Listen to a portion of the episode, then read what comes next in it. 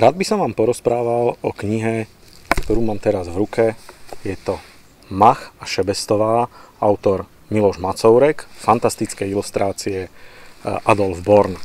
Macha a Šebestovú dosť možno poznáte z animovaného seriálu, kde fantasticky účinkuje ešte Petr Nárožný ako hlas, ktorý sprevádza celý seriál. Je zaujímavé, že aj v tejto detskej knihe sa dá nájsť mnoho múdreho, a nájdeme tu aj niekoľko odkazov pre to, čo bežne zažívame v pedagogickom procese, a domnievam sa, že by sme to zažívať nemali. Pripravil som si pre vás dva príbehy a budem ich trošku komentovať. Jednou, když se Mach a Šebestová rozloučili před školou s Jonatánem a sedli si do své lavice, vešla do třídy soudružka učitelka a řekla: "Milí žáci, dnes si vás vyzkouším z přírodopisu", a vyvolala Macha, co ví o zajících. Jenže Mach toho věděl o zajících moc málo. Znal akorát zajíce na smetaně, a tak stál a říkal pořád dokola: "Zajíc obecný žije v lese, žije v lese, žije v lese", až soudružka učitelka řekla: "Poslouchej, Machu, to ví každé malé dítě, že zajíc obecný nežije na poště nebo v cukrárně. Raději nám řekni, čím se živí, kolik má zubů a tak dále." Ale Mach neměl o zajíčích zubech ani ponětí, a soudružka učitelka řekla: "Tak dost, sednout, zítra si tě vyvolám znovu, a jestli to nebude lepší, tak se těš." Čo je zaujímavé na tomto príbehu? Treba si uvedomiť, že Mach nebol žiaden lajdák.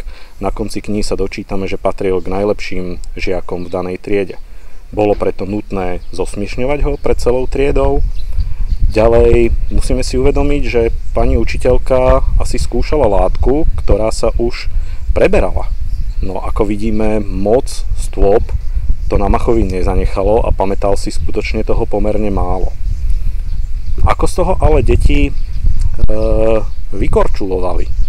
Dalo by sa povedať, že plánovali sa po obede učiť, lenže riadením osudu sa stalo, že získali zázračné slúchátko a po obede sa učili formou hry. Premenili sa aj so svojím psom Jonatánom na zajacov, odhopkali do lesa a tam sa s nimi celé popoludne hrali. Na druhý deň bol Mach skúšaný znova. Tentokrát už však exceloval, dokázal e, zodpovedať všetky otázky, dokonca pani učiteľka povedala, že toho via, vie viac ako ona sama.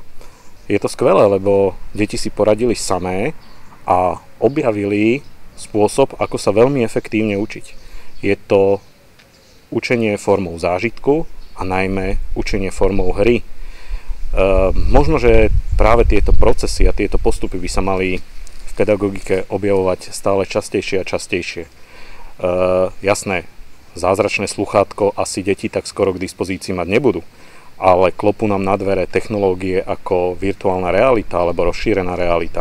Som presvedčený o tom, že budú mať svoje miesto v pedagogickom procese, a pevne verím, že sa nájde dostatočné množstvo učiteľov, ktoré budú tieto technológie podporovať a nebudú ich skôr deťom zakazovať. Je dôležité si uvedomiť, že aj dnes majú deti už k dispozícii telefóny s pripojením na internet prakticky kdekoľvek.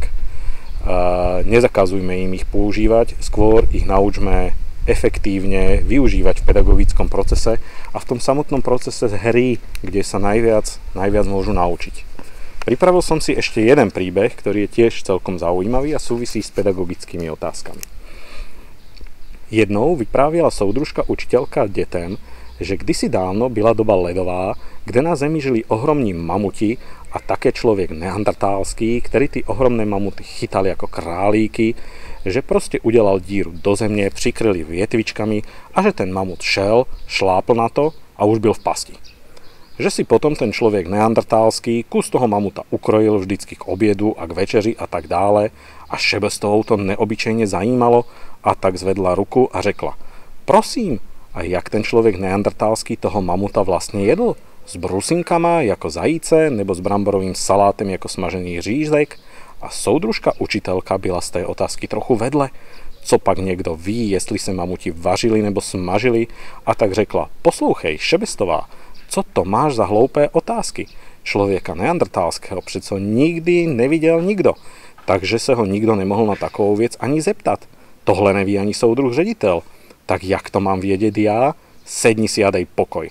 a Šebestová si sedla a byla sticha. No tak toto si trúfnem povedať, že je vyslovene, vyslovene zlý pedagogický postup. Predsa Šebestová sa nedopustila žiadneho priestupku, položila úplne relevantnú otázku, ktorá súvisela s preberaným učivom a súdružka učiteľka na ňu vyštartovala len preto, lebo tú otázku nevedela zodpovedať. Dokonca ju nevie zodpovedať ani súdruh riaditeľ, no tak to už je čo povedať. Nemyslím si, že je to správna reakcia. Mach so Šebestovou si opäť poradili sami, kedy pomocou kúzelného sluchátka sa preniesli do doby ľadovej a zistili to. Mimochodom ukázalo sa, že človek neandertálsky si pripravoval mamuta s kvoprom. Či je to pravda, to už, to už neviem. E, nám ostáva dúfať, že v pedagogike sa bude čoraz menej vyskytovať takýchto súdružiek učiteľiek a súdruhov riaditeľov. No ale možno dúfať nestačí, možno bude preto treba niečo spraviť aj viacej.